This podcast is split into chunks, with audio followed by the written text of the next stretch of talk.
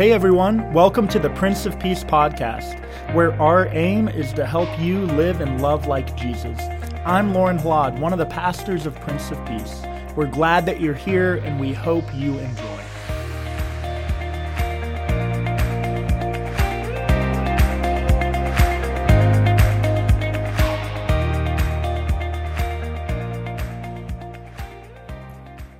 Grace, peace, and joy be unto you from God the Father and our Lord and Savior, Jesus the Christ.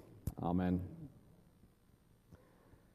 My nephew, T J, that some of you know, is new to ministry. He's doing a great job in his first congregation in Indiana, and there's much to get used to in ministry as you figure out how to lead a congregation, but that's not the only part of learning how to become a pastor. There Or all these other things, too, surrounding what it means to be a person in ministry that gets at your own personal life and, and how you relate to others.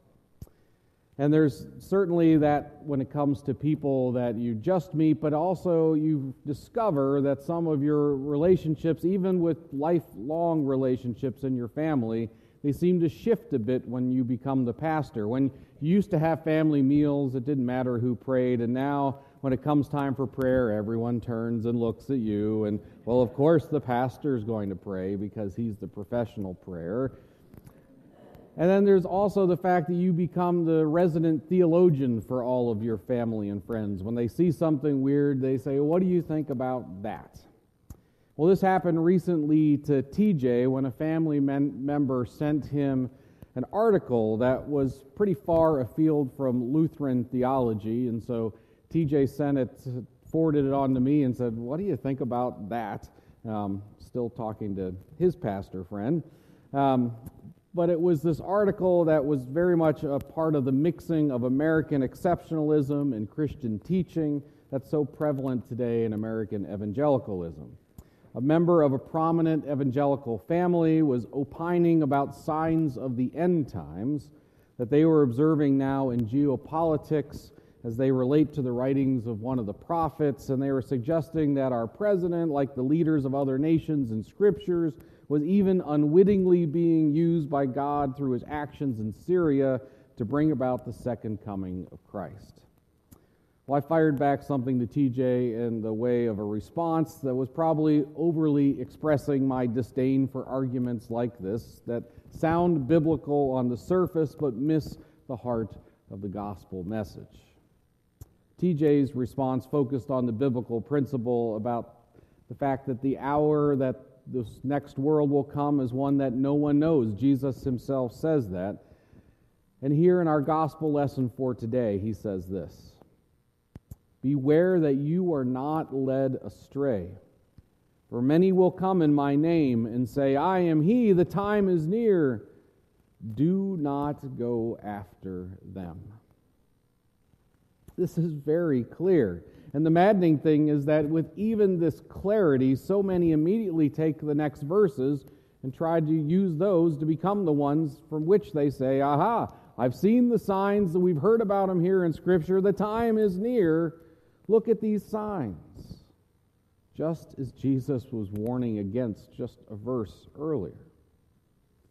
The signs that Jesus points to here in our gospel lesson for today are not about determining a specific agenda for the time when Christ will come again. Instead, they are written to be clear about the nature of our waiting and our watching for the time that is to come.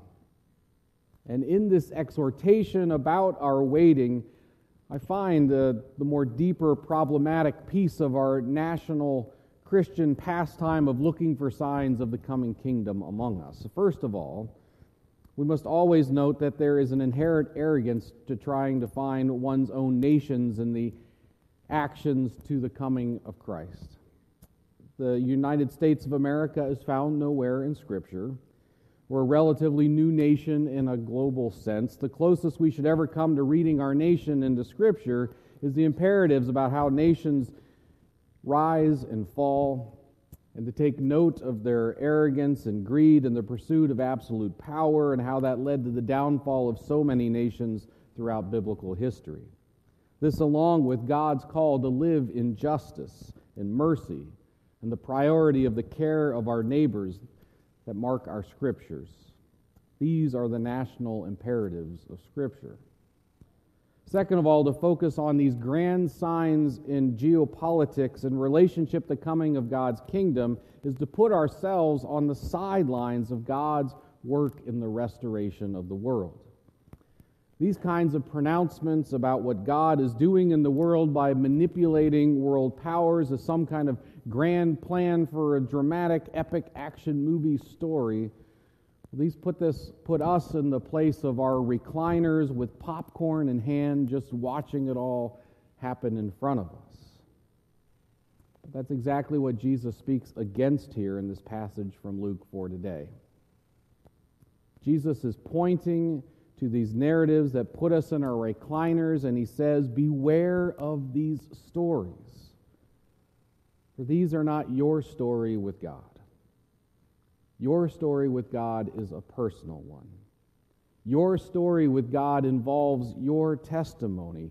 Your story with God in the midst of a world that too often seems to be falling down around us looks beyond the destruction to the signs of hope that you can see springing up even in the midst of the chaos. Jesus is realistic. He warns the disciples that there may be persecutions, and you should be prepared for those that don't want to hear your message of peace, hope, and love in the midst of the destruction. More war, more violence, more power, these are the cries of the world in the midst of struggle, but our word is different as Christians. And proclaiming that word of grace and love can come at a cost, so be prepared. But Jesus also attaches to this warning two promises. Jesus promises that he will be with us to give us the words, the courage, the resolve that we need in those moments. And he also promises that in the end, restoration comes. Not a hair on your head will perish, because in the end, God is making all things new.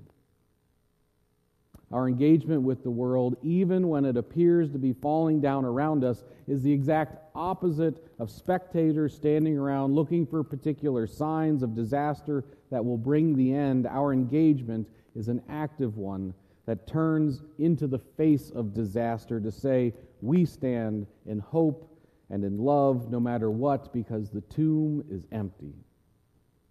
And that changes everything. Those of you that were able to be here this last Sunday were blessed by hearing stories of everyday heroes that exemplify this posture towards the world. We heard from one of our own heroes, Annie Melvin, who shared her story of facing the world's worst.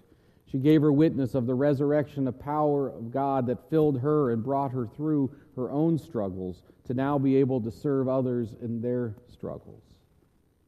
And we watched together stories in this beautiful new documentary that is a collection of stories about young people that are leading the way and showing us what it means to live in hope and trust that God is indeed doing a new thing among us. I want to share one of those videos with you this morning as I encourage you to see the whole film, Look to the Sky. Look to the Sky can serve as an encouragement to give witness to the hope we experience through the resurrection power of God breaking into this world to make all things new. So now meet this beautiful messenger of God named Violet. Go down. Did Dad teach you how to play the drums? No, I just do myself. But Dad plays the guitar with me, so we make our own jams.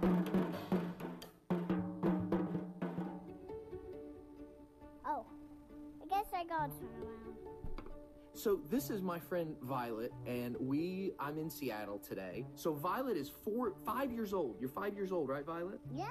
Yeah, Violet. And I'm forty-two inches. I'm almost forty-three inches. She has a genetic mutation that every cell in her body has the potential to become cancer. One day my mom was playing with me. And I'm she saw this. Yeah, it was like a shiny thing in your eye, wasn't it? Then we went to doctors, and one of my doctors is named Doctor Weiss, and he said, that's definitely a tumor.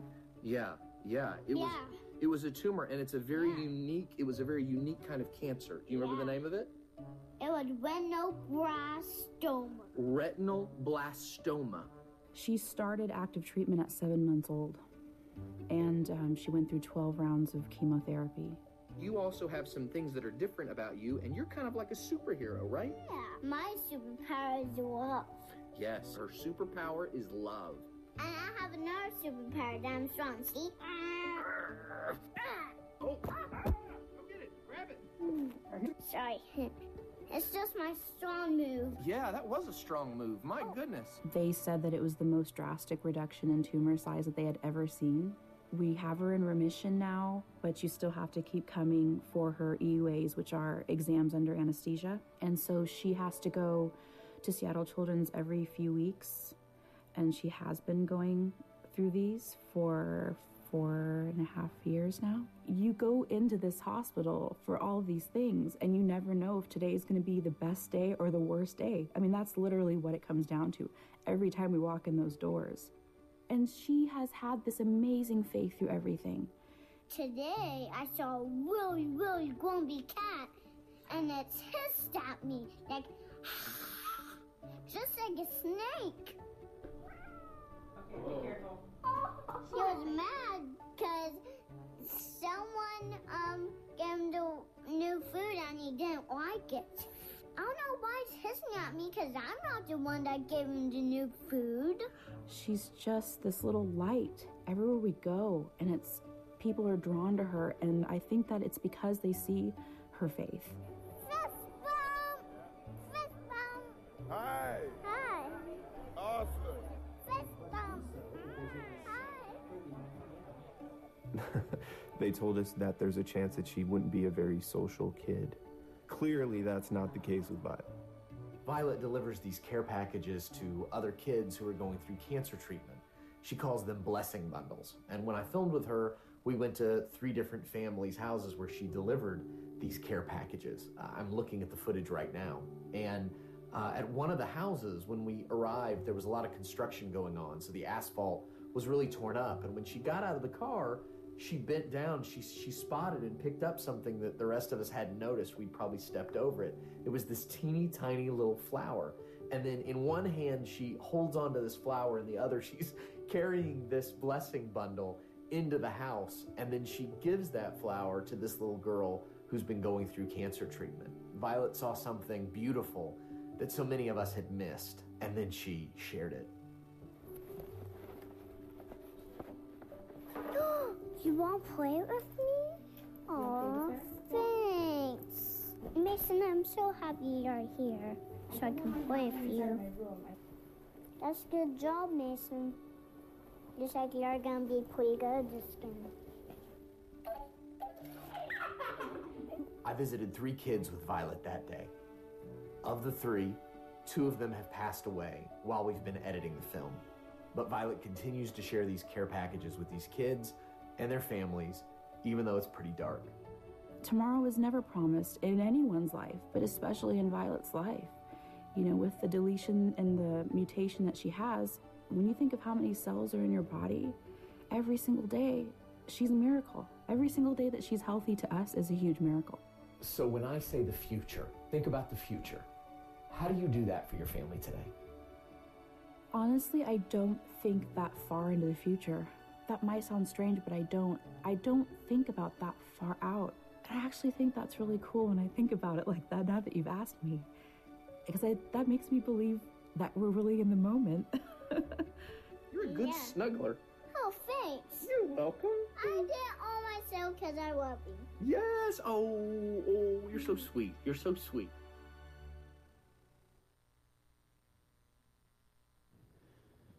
People of hope see things that are beautiful that other people miss, and they share them. I pray that as we live out our lives with the hope that God has given us, that we see those beautiful things, that we bear witness to them, that we share them with others, as we are reminded that God is indeed making all things new. Amen. Thanks for tuning in to the Prince of Peace podcast. I hope that today's message has brought comfort and inspiration to your life. Have a great rest of the week.